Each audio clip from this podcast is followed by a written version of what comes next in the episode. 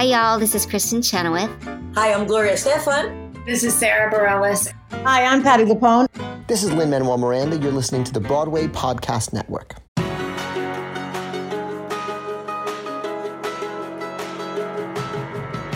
Welcome to the Theater Podcast, intimate personal conversations with theater's biggest names. This is the first episode of June, and surprise, we've got yet another takeover coming at you for the month of June. All month, we're going to be featuring actors from Bleeding Love, which is a new musical podcast written as a radio play. And the story behind it is actually kind of ironic because it was written years ago. The story is all set in this post apocalyptic time where it's too dangerous to go outside for one reason or another. Um, sound a little bit too familiar? Yeah. So. the Broadway Podcast Network put it together. It's this massive undertaking recorded entirely in quarantine. So please go to bpn.fm slash bleeding love to check it out. And it's got a wonderful cast of characters, the first of which coming at you is this episode with Marc Kudisch, who is this incredible intellectual. He was actually a poli science major in college and he actually would have gone into politics if not being an amazingly talented actor. So his story is quite interesting. Um, we just talked and talked about everything, including you know his his past in poli sci and whatnot. And he's just a super smart guy who just happens to be an incredible actor and just went where life took him. So Please enjoy this story and go over to bpn.fm slash bleeding love to download the episodes. All of them are out now, and you can enjoy it all, binge it all, do whatever you need. It's a great story about love and hope, and Sarah Stiles and Taylor Trensch and Rebecca Naomi Jones and Annie Golden and Tony Vincent and of course Marc Kudisch are the cast, and it's just incredible. So bpn.fm slash bleeding love. And you can find me online at theater underscore podcast on Instagram and Twitter. Please go to thetheaterpodcast.com to see past episodes. And now, everybody, please enjoy this episode with Marc Kudisch.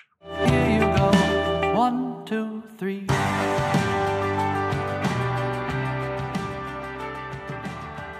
My guest today is a three time Tony Award nominee for his work in Thoroughly Modern Millie, Chitty Chitty Bang Bang, and 9 to 5. He is a Drama Desk Award winner and two time Outer Critics Circle Awards nominee. Some other Broadway highlights include Finding Neverland, Hand to God, Assassins, The Scarlet Pimpernel, and Beauty and the Beast. You might also recognize him from TV and film credits such as The Tick, is one of my favorites, Billions, Mindhunter, Limitless, House of Cards, Unforgettable, Person of Interest, Gossip Girl, Blue Bloods, Smash, and even Sex in the City. He recently starred in the off Broadway production of Girl from the North Country and is now reprising the same role once Broadway returns, of course. And however, you can catch him right now in a brand new way as both the super and the narrator in the original musical podcast, Bleeding Love. Marc Kudisch, welcome to the Theater Podcast. Well, howdy. What a, took me a while to get here. Sorry I was a little late. I there was a lot of traveling involved. Yes, uh, getting from your living room to the bedroom takes a lot of effort these days. Really, a lot of traveling involved. My wife and I were just, we have a, a, an eight month old uh, Australian Shepherd who is the greatest dog like on the face of the planet. Everyone says that about their dog. My dog is kind of amazing. And uh, we were just sitting out in the park. It's funny, we were just talking about wanting to get out. Everybody wants to get out right now. But like because we've had a dog uh, this whole time with us, and we live right across the street from Central Park West. I mean, like I'm looking at Central Park West, Central Park right now, and like so three times a day, I'm at like I'm getting more outside time. Strangely, more actual sort of walking exercise because of my dog and because of the fact that I'm just home or home than I would like if I was doing the show eight times a week and everything else that goes with it. Uh, so we were just out in the park, and like I had to go from there to the grocery store to pick up our weekly stuff to here. So I actually did have travel time. Uh, that wasn't just a joke. Um, anyway, it's good to see you, dude. You too. You too. I haven't seen you since, uh, well, seen you face to face since uh, we were recording Bleeding Love a couple months. That was two months Yeah. ago. Yeah, still in. I know. You didn't even think of it that way. Yeah, yeah, it, it's been interesting. Um, so for those listening, full disclosure, I I ran audio and I'm one of the producers on on Bleeding Love, And this is actually the first original radio play that that I've been involved with, and it was quite exciting. Uh, it was a challenge though because we recorded this. Ironically, it's a show about a post-apocalyptic world where you can't leave your house because everyone's in quarantine. It's not safe to go outside. So obviously, sound familiar. The ironic part was that this was written years before the current pandemic, and uh, obviously now is the right time to release it. But um, we had a lot of a lot of fun challenges recording that, and you know, we were just talking about this before we started recording the podcast. Here was you know you're continuing your voiceover work and your agents like you got to get you got to get geared to to record from home and i remember when we were recording like we had pillows all around and you were in your bedroom where it was nice and like lots of things to absorb the sound and and this is just such a weird time for everybody and all the hype about girl from the north country making it from off broadway to broadway you guys right. you guys had just opened and then Yep. yeah, I mean, thankfully that, and and and and uh, thankfully we did. Thankfully we did open. Uh, so we we got that. We we we were one of the fortunate shows that got to open and got the reviews, and you know were able to sort of cherish the uh, some of the reward to the hard work, um, as well as record our album. Like, dude, we opened right, and then right after we opened. Uh, on our two days off because we were switching our schedule, that's when we recorded our album. So going from all of that into uh, recording our album uh, into you know going back to work on Tuesday instead of Monday, and then having the conversation immediately of COVID nineteen, where the producers were all like, "We're not closing down. We're not expecting to close down. We just want to make it safe and precautions." And and I was one of the first people to just raise my hand and say, when we close down, what's the game plan? Because it was like, look, if, if, the minute it strikes in the theater, that's it, right? I had expected it maybe to go on for weeks still yet. And then, of course, days later, everything shut down, which took everyone by surprise, which, you know, um, says a lot. I mean, you know, we were all taken by surprise, but perhaps we shouldn't have been taken by surprise, but there's a lot of reasons that we were. And um, I mean, it's it's insane. It, has been it's been a really interesting journey, hasn't it? And it's going to be really interesting to explore how we genuinely feel about all of this when we get back on our feet. Uh, in terms of industry, don't you think? I, I absolutely agree, and I think I think realistically, I mentioned this in a couple past episodes recently that that I think it's not going to be until until 2021 because even if the city, assuming there is no like reoccurrence of of any sort of local outbreaks or whatnot, right? Like there, there's no immediate health threat. I think first you have to you have to you have to make sure that you're not posing a danger to anybody in terms of public transportation. So the big companies like big tech have been asking their employees. Twitter actually just sent out an announcement saying that they're now allowing their employees to work from home permanently. And I don't doubt if Google and others might not follow suit. Google is right. Google is saying that we don't come back to the office for until 2021 um, right. at the earliest. And because all of this is because the city, the policymakers of the city, are saying we can't stress the public transportation system because that could be where the outbreak happens. And because I remember right at the beginning, it was saying subway poles are are the biggest spreader of of COVID, which subway poles are just nasty in general. But you know, the thing that's interesting to me is this, you know, and it's like I, I say this to friends and I say this to anyone essentially that I see outside. Like, so wear gloves, put on a mask, and wear gloves. It's a simple thing to do. It's really not expensive in any stretch of imagination. All of these things are now available everywhere. Mm-hmm. And then, like, you don't have to worry about it so much because you can take the gloves off and throw them away.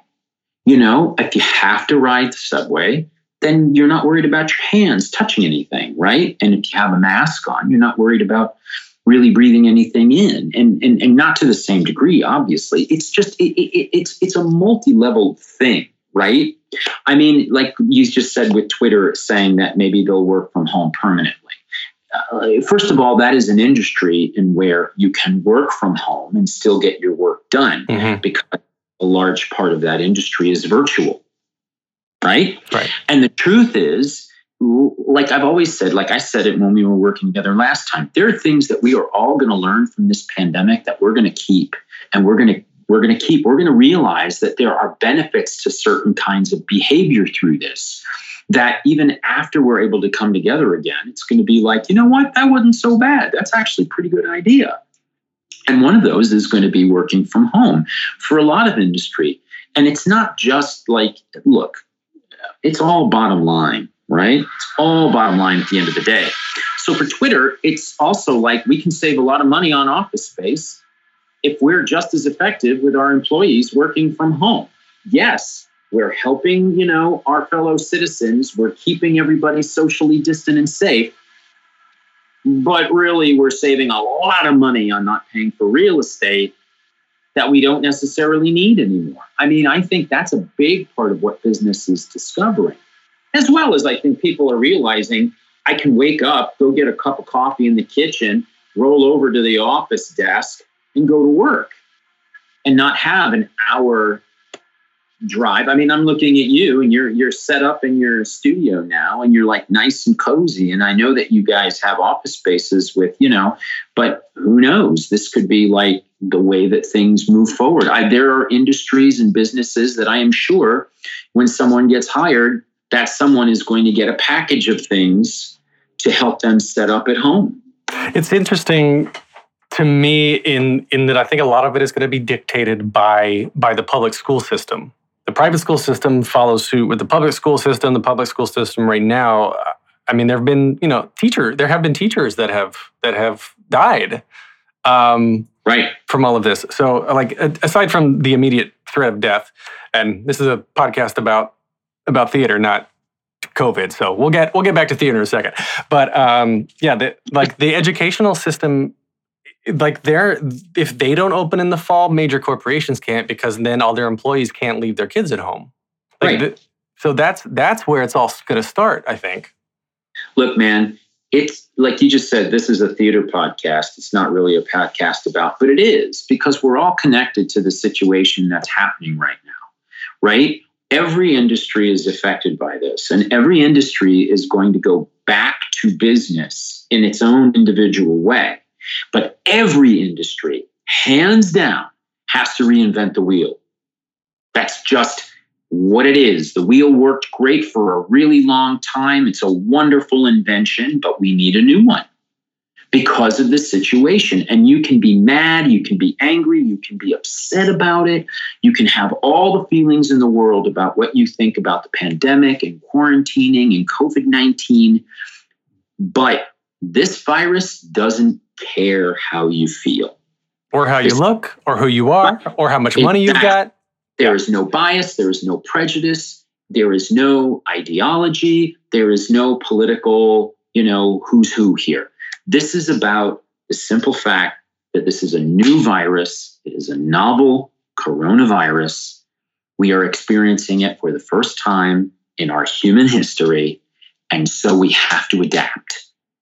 And it's as simple as that. So it's reinventing the wheel for everyone which is why a lot of industry are going to learn how to work from home. We in the theater are going to be slow to open up because we are an industry of socialization. That is what we are. Now, we're going to also learn, I think, along the way, because we were talking about when we think we're going to open, what the date is, what the time is. And the fact is, we can only assume right now these things because we're learning day to day. That's the biggest challenge here, right? you know, because we're getting mixed information coming from all different sources uh, because of the way that you know our our economy and our uh, political system is functioning right now. I mean, there's a lot of individualism in terms of the states are really telling us what's going to go down. Mhm. You know, the federal government can say a lot of rhetoric, but the states are dictating how it's actually falling down. And like you said, I mean, there are states that are opening right now. And that's going to be the guinea pig for what happens to those of us that are in the much bigger populations in the bigger cities where we're being more careful because we just have that much more density to us. But I also think that goes for the theater. I think we're going to learn a lot from some regional spaces that are going to begin to open up before we would, you know, um, or like you know television and film and how they figure out because that's obviously on a much smaller scale in terms of you can have four or five people in a scene and then you have your crew and like you can control the environment more because you're not dealing with large crowds of 500 to 1000 people. And i think that it's going to be a step by step by step where we learn what we can and cannot do. And that's how it's going to go. Absolutely. Absolutely. And it will even when we will learn what we can and cannot do we are also going to learn well the producers have to decide on a case by case basis what makes sense because uh, you know it was just announced last week that frozen frozen closed permanently. Right right, right. so like disney disney theatrical who have their money raining from the sky even probably now uh, d- decided not to keep disney theatrical uh, not to keep frozen open. So then they've got the others that are still on stage and at, at what point does the cost benefit and the, the cost benefit analysis show them that you know paying rent to the theater owners is just going to like they're never going to make it back or it's going to take them 10 years to make up all of these closed months. And then you have shows like like girl and like six. It didn't even get to open. Their opening night was the day that broadway Right. shut down. Right.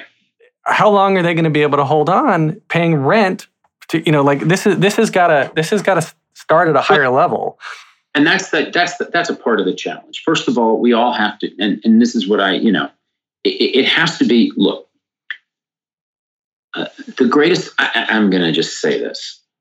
Um, one of the hardest things to swallow about our society, and when I mean our society, I mean American society, is especially, and I want to say in the last 10 years. I don't want to just blame it on the last three and a half or four, although it has accelerated in the last three and a half or four.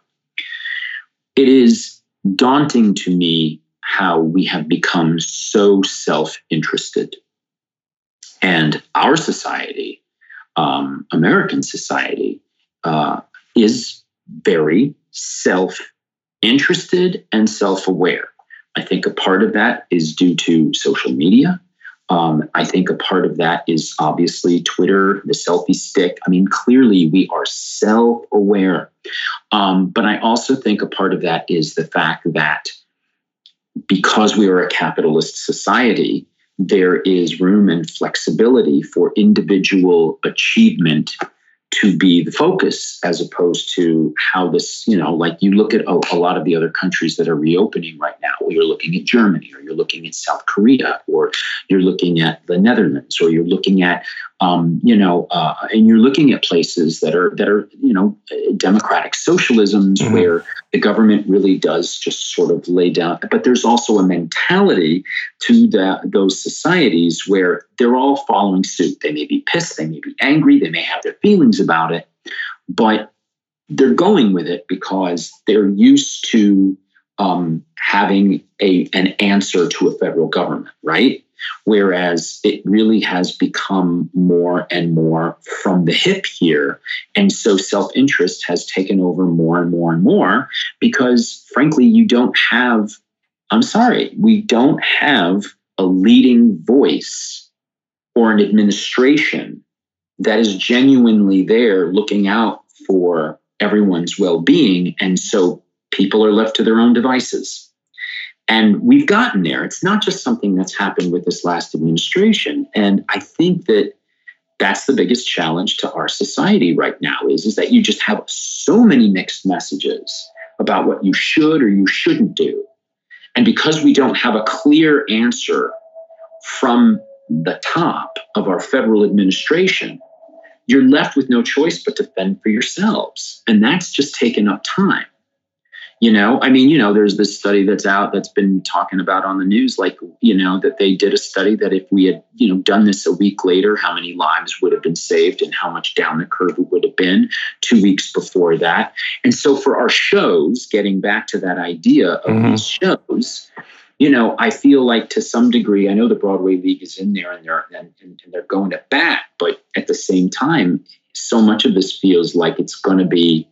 I hope it's not going to be an each man for himself kind of mentality, you know, because people have been making money throughout all of this.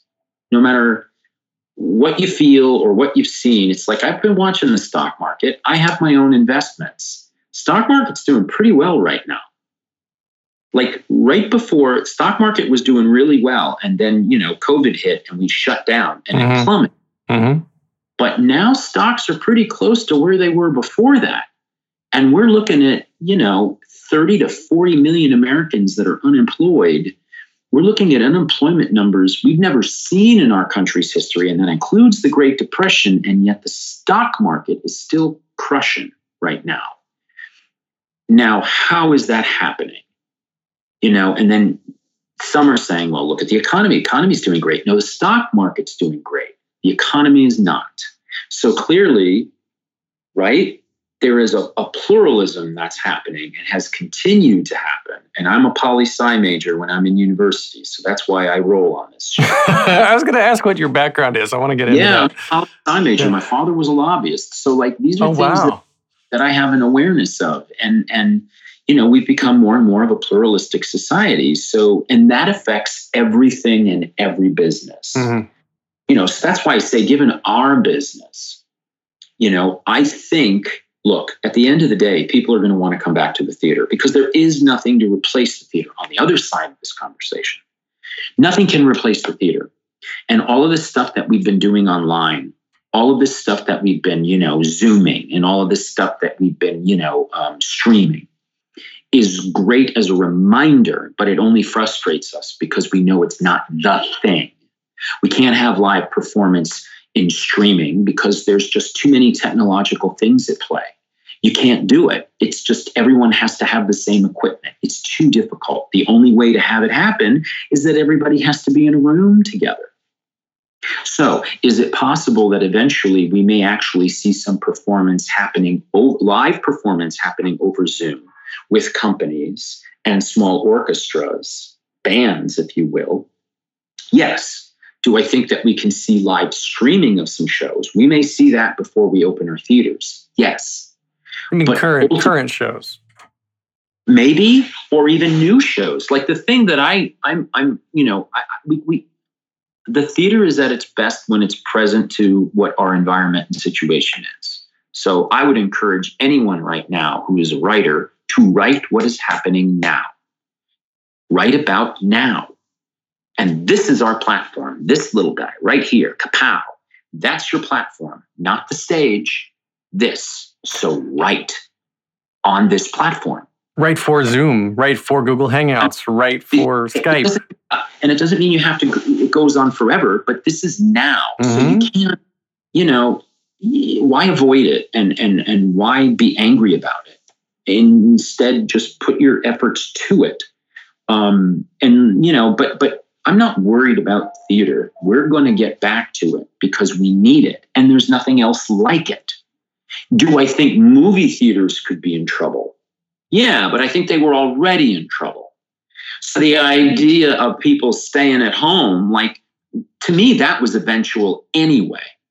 I love sitting at home streaming a new movie.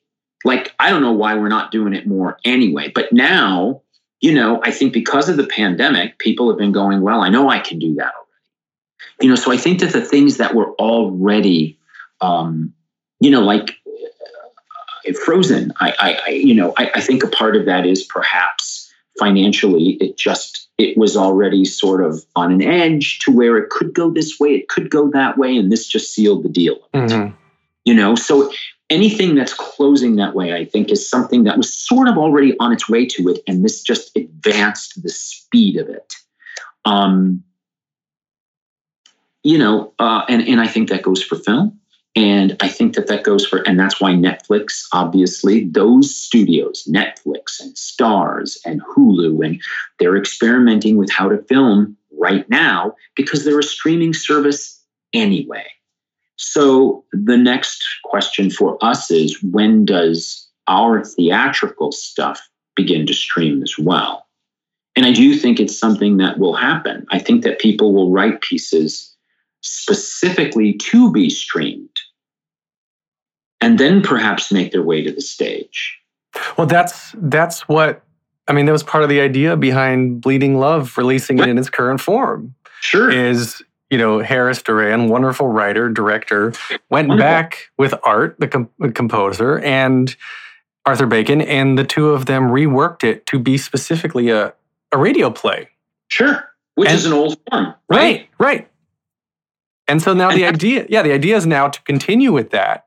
Right. And and when Broadway comes back, and it will, in just whatever form it comes back as, is to continue and bring that back to a physical platform. But if it's still requires social distancing and whatnot, then they've got they've got a proven method that it that it works. And the show's getting fan art from other countries and it's spread all over the That's place. right. I mean, but that's the thing, though. Like, again, you know why? Because it's not theater.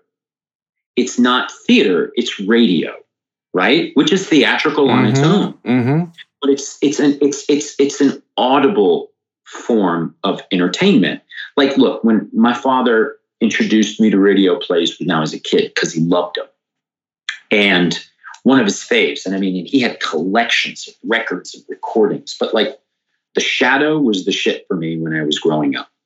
And I don't know if you've ever listened to those old radio plays, but they're amazing because there's the whole, you know, there's the whole, uh, uh, uh, you know, there's a guy in the sound room making all the noises and everything, and the, all doing all the foley and everything, and like, and it's excellent because you have these great actors, voice actors, playing these roles, and then you have this wonderful narrator narrating through. And this is back in the, the 30s and the 40s, and it was a great serial that was on the radio, and everyone would gather around the radio and they would listen. And so this is an old form that was obviously successful until like really not even it was a successful form even when like film was happening. It was up until the television came in and invaded everybody's living room.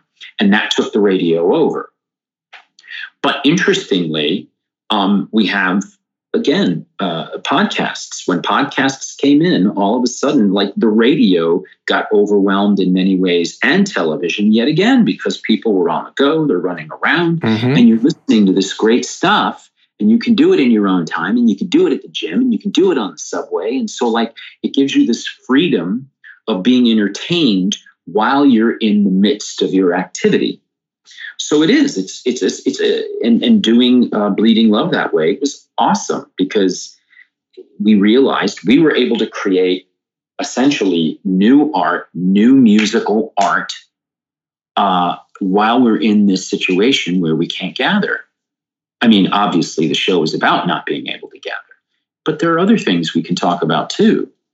You know, while we continue to not be able to gather, that doesn't mean that we can't continue to socialize. Mm. You know, that's why I always wondered at why they called it social distancing. It's not social distancing, it's physical distancing. Being socially distant means not communicating at all, Right, right? right. And that's why I was like, and I understand what they're saying is no, you have to stay physical distancing, physical, physically distance while trying to socialize. You know, but that, like, we're socializing. You know, I, I mean, you can go online and stream and Zoom and FaceTime, and we all did that shit anyway. It just went into overload once this happened. Mhm. But it doesn't mean we can't socialize. But like we were saying earlier, we just we need to get out. There's there's a little bit of brain chemistry involved too, uh, because Yeah. there there's some some of the love chemicals that don't get released unless you're physically touching something Yeah. or someone. Right. But I mean, and that is social interaction, which is absolutely based to who we are.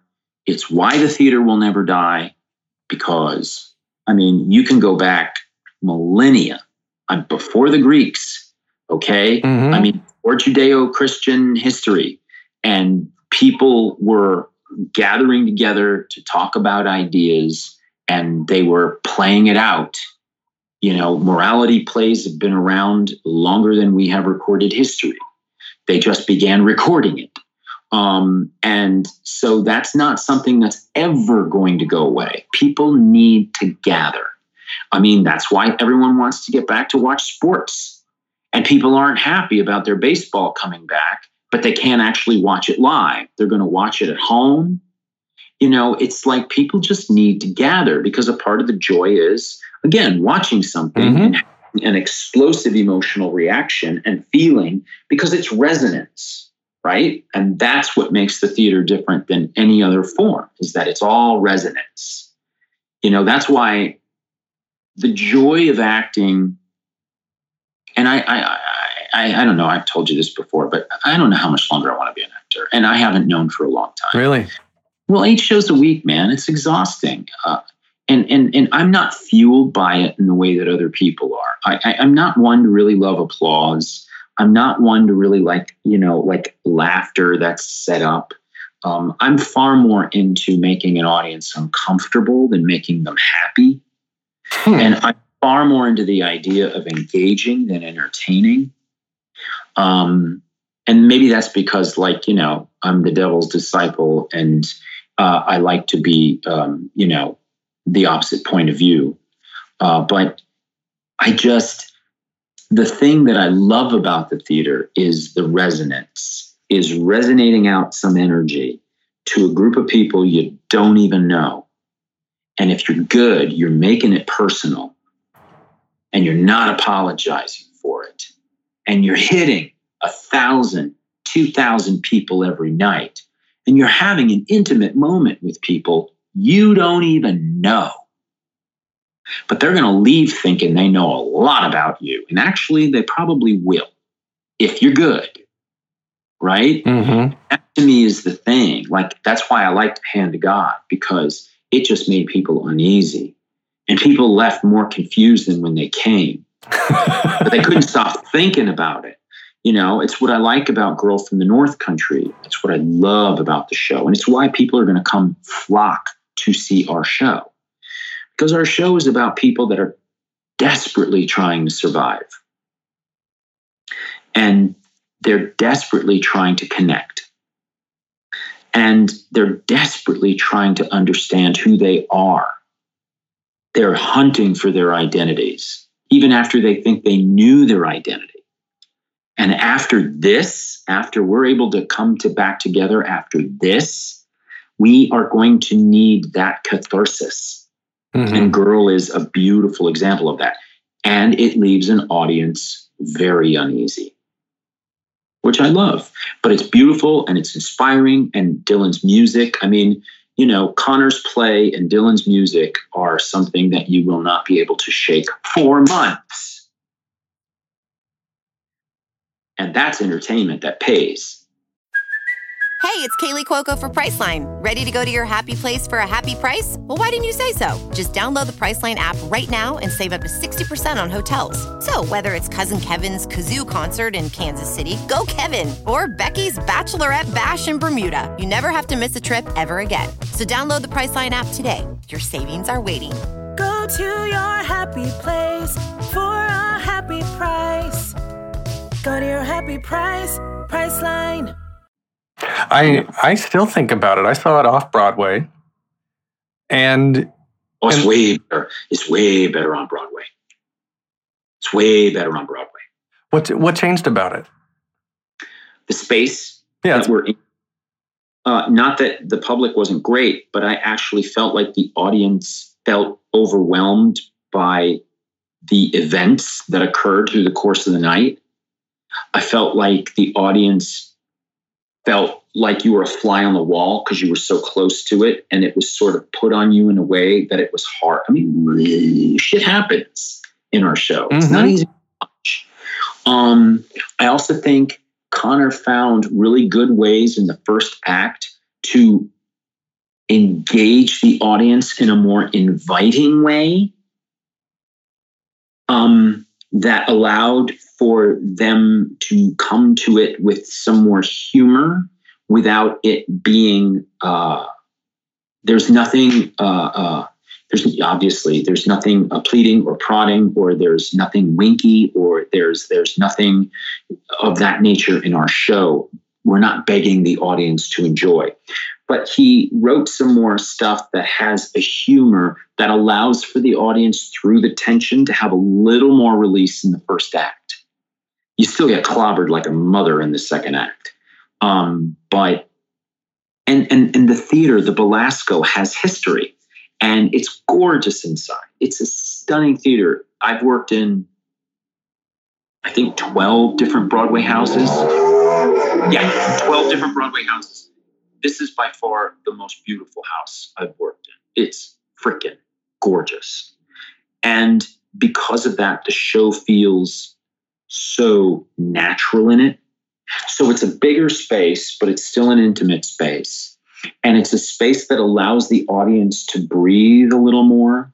So I think the audience feels like they have a little more room to deal with their emotions, if that makes sense. Mm-hmm. So, in many ways, per individual, it is a more cathartic experience because you don't feel like I remember looking at the public and literally the first third of the house, I could, they always looked like this during the whole show because we were right there on top of them. And then the back two thirds were having, I think, a happier experience because they were in the dark a little bit, you know? Yeah. It's an interesting thing. You know, it's like Shan, my wife, is always like, she hates like when you know actors go out into the audience because she's like that's that's i'm not here to have you come out to me i'm here to experience the event in my space and i think with girl that's what the belasco affords us it gives the audience the room to really experience their own emotions of the events does that make sense oh absolutely yeah. yeah. and and i feel that i feel that myself too sometimes is if I'm too close, I actually don't like being any closer than like sixth or seventh row to any yeah. show because yeah. I, I want to be able to see edge to edge of the stage and and and not like it's a more complete picture when you're not focusing on being that close to something or someone. And yeah like there's an if you're if you're in the light as an audience member you feel it. And it takes away my anonymity and a bit of like theater is voyeuristic.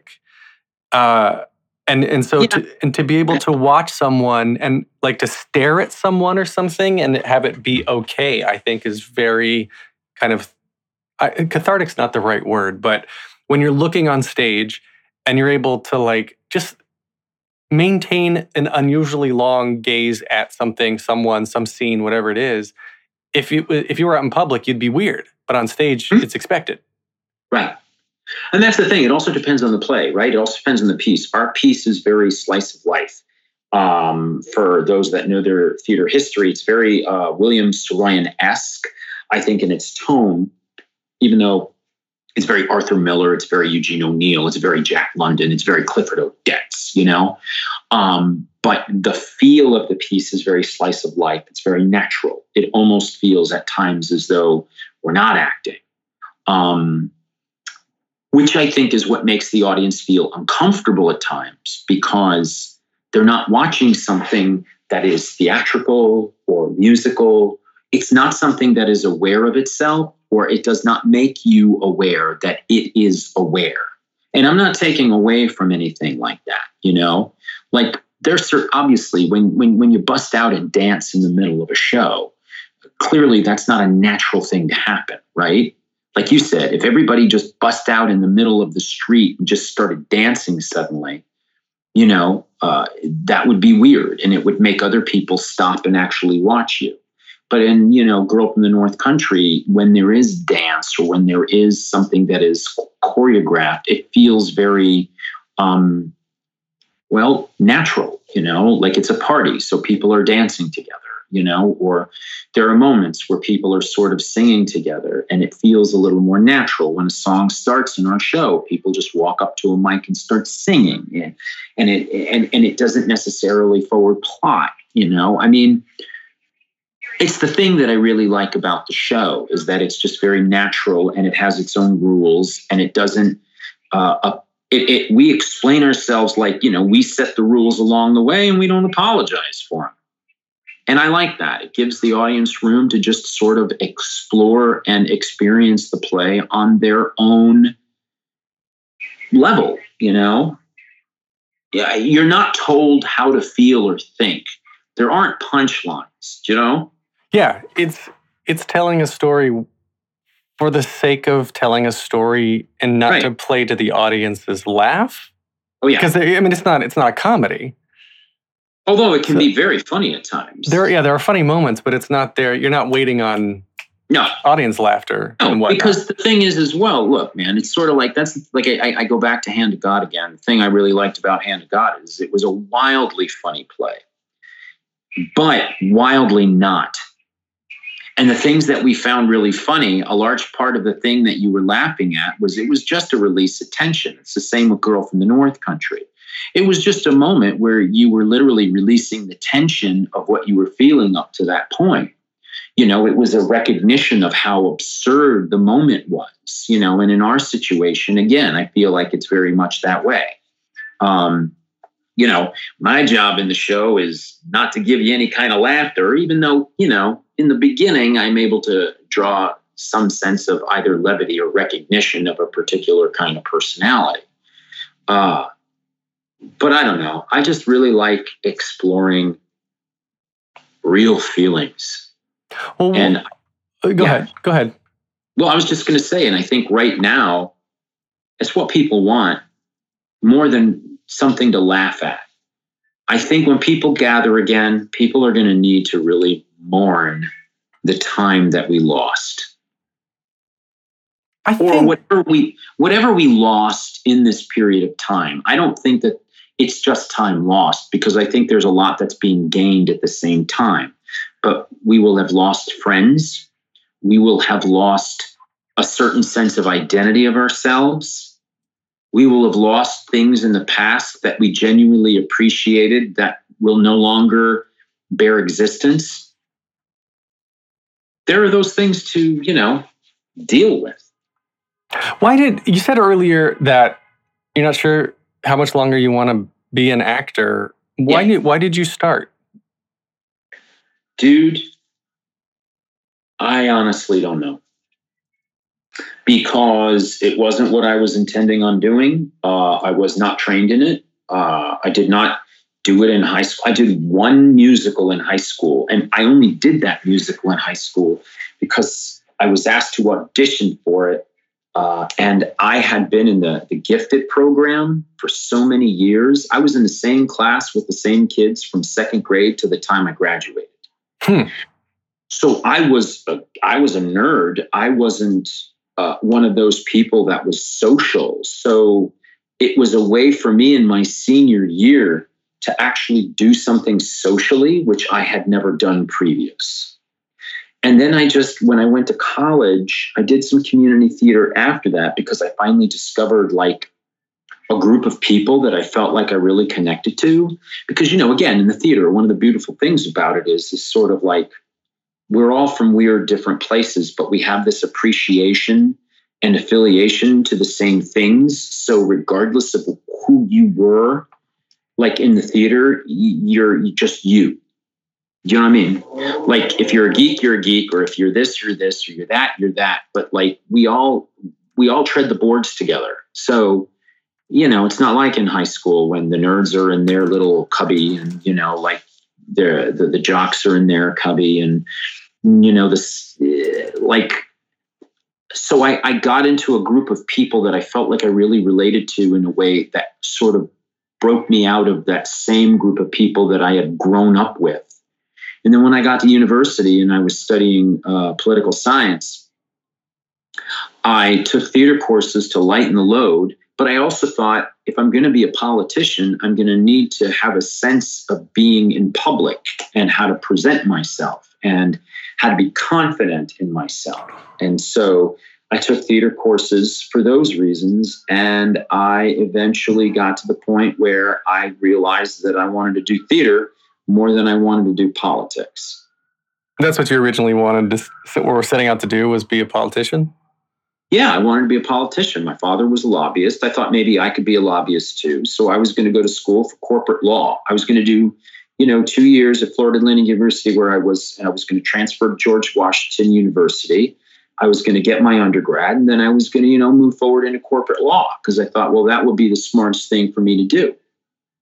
Th- And That's a very specific you know, very specific outline. Is that how you've kind of always operated? I mean, I guess well, up until theater, because you can't you can't control basically what you're cast in. You can control what you audition for. But right. it sounds like until a certain point, you were like, I'm going to do this step and this step and this step. So was it hard at any point to just say, all right, well, just screw it. I'm going to just be an actor and I get what I get? Well, I just, because while I was in university, I just realized that theater was the thing that I was called to. And because I was paying, I was putting myself through school at this point in time, I always was putting myself through school. Um, I also realized that it was my choice, that I could do what I wanted to do. Um, and so when I realized, I, look, you know, the, when did the bug bite you and all that ridiculousness? Um, I was lucky in that I just found myself in it. It wasn't something that I planned at all. Uh, the the political science I planned, but this was something I was just doing, and I was finding that I liked it, and I was finding that I was interested in it, and I was finding that I didn't want to stop. So in the middle of my was it the middle of my sophomore or the beginning of my junior year, I just switched my majors because I was already getting the credits. I was already on my way to it. And it's a long story, but like Florida Atlantic University had just gone four year. They were a graduate school only. And I was invited into their first four year program because I was in the top five percentile of the state of Florida. So my first semester was free because it was their experiment to see what it would be like to go from being a graduate school to a four year university. And when I started working with the theater uh, uh, department, they didn't have a four year program set up yet because they were a small department. So I was taking graduate courses until the undergraduate courses were actually set up. And that took almost two years so by the time I got to the end of my sophomore year and their four year program, and they had hired the teachers and they were actually in a position to start doing uh, a full four year curriculum, I'd pretty much already had two years of graduate work under my belt. So when I was into my junior and my senior year, I actually ended up doing like a lot of independent study because they couldn't ask me now to do you know, theater 101, theater appreciation, you know, like they couldn't ask me to do these basic classes after I'd already done graduate work. Right. So it was just getting credit for my work on stage or for the credit for like independently working in the black box studio and or credit for actually going out into the professional world and working on, you know, semesters off. And so like it was a very interesting way for me to get my diploma, but also it was a very practically applied way. Like I had to make my own way because there was no clear cut way. So, no, I didn't go this and this and this because there was no clear this and this and this. But because of that, I just sort of carved my own shit out. Where did you uh, Where did you end up going to school? Florida Atlantic University. Florida Atlantic. And so, did you grow up in? FAU. We used to call it FAU. Find another university. I mean, back then it was really small. It's a big university now, and it's a, and it's a big uh, commuters university. But like I'm telling you, man, when I was going there, it was small. It was a small school. But the teachers that I had, um, here's a list, and and you may know some of these names. Uh, uh, let's see, Hume Cronyn, was a teacher of mine for a semester. Zoe Caldwell was a teacher of mine for a semester. Uh, had a couple of guys from the RSC for a semester. They were great. Uh, Joshua Logan on his last good, clear day. Uh, I had him. I had like amazing teachers, like crazy great teachers that had retired down there, you know. Um, and one of the great things about FAU is it's four blocks from the beach. So, you know, I was a beach kid, man. And, but I learned a lot because it was such a small department. Like the amount of work, the practical application.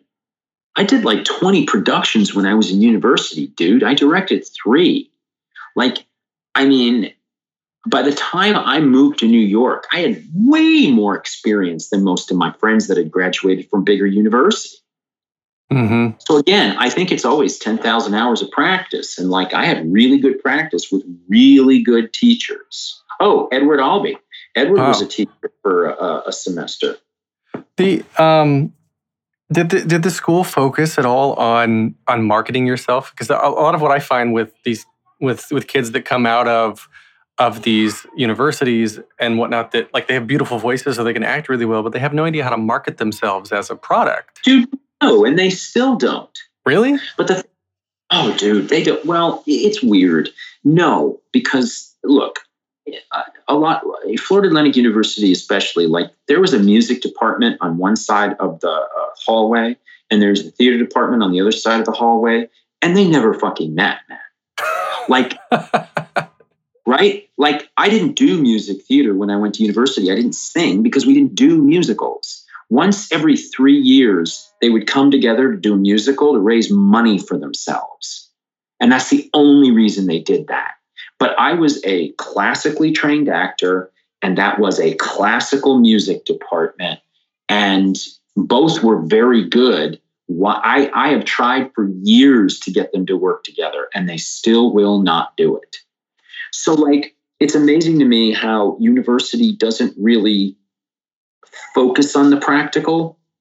And I, I- I think at a certain point, certain university is better at like that self marketing or whatever. But the truth is, I've never been good at that. That's never been my forte. That's never really been my focus anyway. I just, I don't know. Like my whole, my whole career has just been, let's see what happens moment to moment to moment to moment to moment. You know, I don't know how the hell I've been on Broadway as long as I have. I don't know how I've done as many shows as I have because Broadway was never my focus when I got here. Ever my focus when I got here. Well, you moved to New York to be an actor and didn't think Broadway was in the cards? No, I was thinking circle rep. I was thinking off Broadway. That's where I was going to do my work because musicals were on Broadway. I was as honest. I was looking at soap opera. I was looking at you know television and film. But I was looking at the off Broadway companies. That was where my bread and butter was going to be. It wasn't going to be a musical theater. I didn't do it. I wasn't trained in it. I had no experience in it. I had no background in it.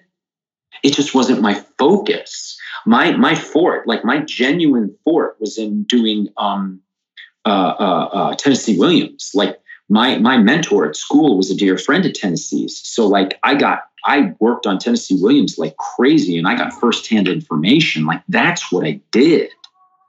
You know, so how I ended up where I am, and that's not to say like you know I've also done some like great plays, like right before doing uh, a girl from the north country which is in in in truth a play with music you know I, I it was great doing the great society at lincoln center which was a mammoth play about you know lbj and his Mhm. whole presidency and those are the things that i feel the most at home at and the most natural in more than music theater although i love the form of music theater Well, well, Bleeding, Bleeding Love is is a musical podcast. Yeah and it, it just it's so interesting to me how how you've fallen into all of these things without ever really meaning to which i guess you know speaks to speaks to talent that you've got right I think it's. I don't know that it speaks to talent. I really don't. I don't. I don't. I think what it speaks to is a headspace, which is also why I say I don't know how much longer I really want to act. The things that pull me, though, like Great Society or like Girl from the North Country or like Hand to God, are those shows where I go, my headspace, my point of view, I think is going to be useful on this show because I do not know that anyone else is going to approach it the way that I do, or that they're willing to risk approaching it the way that I do. mm-hmm. Because I'm not an audience pleaser. I don't like to do that. Um, now, that's why I also say I don't know if eight shows a week because it's exhausting. It's really tiring doing eight shows a week. It drains you. And I also feel like, you know, look, man, and there's a bottom line. This is a business. I hate the word artist. I hate it. I hate the word artist because too many other people mistake that for what we do as a hobby. It's a business, and it's a business with a bottom line. And I'm a businessman. And and the body is the instrument. Mm-hmm. also my business. So um you got to know how to pace it. And you got to know when the time has come that you're not going to do that thing anymore. And i do think i love i'm good at process. I love process. So you know getting on the other side of the table and working from that other place is i think at the end of the day a better place for me anyway because it's about the headspace. So I don't know. Yeah, because there are people that are incredibly talented, dude. They love performing. They love to sing. They love to be out in front of people. They love to have that communication and they love the applause and the laughter and they give it back to the audience. And that ain't me, man. I'm, I'm not going to do that. I'm going to challenge everything every moment. And through that, I think ironically, you've become an audience pleaser. You don't do it to please the audience, but you've got a fan base and people see you in shows. I don't know about fan bases. I don't know. I don't operate that way. It's not something I keep in touch with or keep tabs on. I I, I think that there are people. I think that there are people that respect what I do. Um, that re- maybe respect my approach to shit. Um, I work hard uh, and I do my best to show mutual respect to everyone else around me, as well as challenge, because I believe that good collaboration needs good argument. Mhm. Um, and I don't think that there is anyone else like me because of that. And so, for that reason, I continue to be useful at times. Um, but I don't know, man. I, I just that's what I think. Is I think I just think that over the years I've just carved my own weird, distinct sort of niche. You know, if I just done one thing for a long period of time, I'd be a lot more famous and I'd be a hell of a lot wealthier. There is no question of that. But I wouldn't have been happy. So I chose otherwise. And I think that's why you can call yourself an artist because you do it to be happy. And I hate I th- I think think about that because artists do it for in my opinion artist does it for the expression, for the act of doing it, for the process of doing it, not the end result. Okay, truth, but, but, but I can't do it without an audience. Artists do it for the sake of doing it and they love to do it. But you can paint a painting and you don't need, like, you know, God bless you, Van Gogh. You know, he painted all of that stuff and one person in his entire life bought something Mm-hmm. like for me it's it's about the engaging of an of of of, of our society and it's it's actually about shaking that shit as opposed to making people be happy or pleased about it i just like that conversation and i like engaging in challenging conversations. I like engaging in you know ideas and questioning the hell out of them. My favorite topics are religion and politics and I'm happy to talk about that shit all the time. and you know, so like because I just it's it's and maybe that's that's the Jewish side of my personality where you know we question we question everything you know um, because that's a part of of engaging in society and and that's a part of what collaboration is is questioning and argument and the best ideas come out of that. I'm running out. Yep. I was just going to end on that because that is a great place to end. So there's three standard questions that I ask everybody to end the episodes. The first one is what motivates you? Wow. Well, I just said it. Uh, the conversation, the ongoing societal conversation of identity. I like it. Okay. And then the next question is what advice would you give to your younger self and younger people listening now, starting out down a similar path? I wouldn't give a hint of advice to myself um, because that guy's gone. So why waste time on him? But to anyone else coming up, I would advise them uh, live day to day. Uh, just and and and there's no better example of, of of exercising that than now. Breathe, live day to day. Be patient with yourself. Have faith in yourself. Feel the emotions that you're feeling but do not let them override actuality. Be present to the moment you are in, and boy, be grateful. so, the last question then is if you can only see one show for the rest of your life, but you can see it as many times as you want, what would you see? Oh, man. I mean, does it have to be a show? Could be. See, look, I'm not gonna lie, dude. I could probably watch Lord of the Rings every day for the rest of my life, and I'd be really happy. Uh, or Harry Potter. I mean, I could watch it every day for the rest of my life, and I would just be so damn happy. I'm just, I'm a nerd that way. Um, I love that shit, man. Marvel films. I mean, you know, I can't help myself, but really, but but but the Lord of the Rings, man. Uh, no, you can go with that. It doesn't need to be a theater show. Yeah, because theater, I'm like, I don't know, like theater's a different thing to me, man. Yeah. With, with theater, I'm ready to move on. The minute I've done it, I'm like, all right, what's next? but I'll, I'll, I could always live, I could always live in J.R.R. Tolkien's world, man. always and forever, dude. Everybody, please make sure to go see Girl from the North Country once Broadway comes back and listen and subscribe to the Bleeding Love podcast by visiting bleedinglovemusical.com. Yeah, Bleeding Love.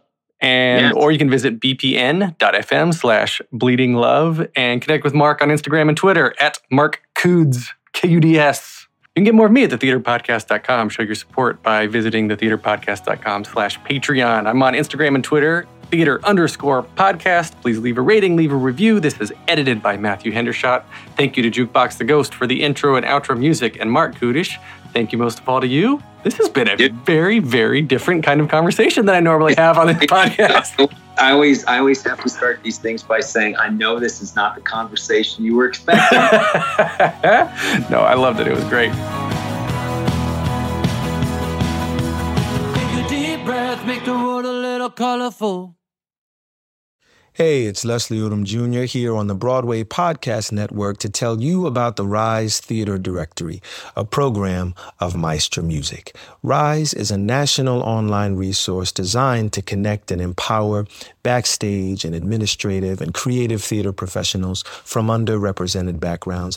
If you work or aspire to work in the theater community, this can help you find your next project. And if you hire theater professionals, search the Rise Theater Directory to find your next team. Create your profile now and get more information by visiting risetheater.org. That's theater with an R E R I S E T H E A T R E dot org because only together we rise.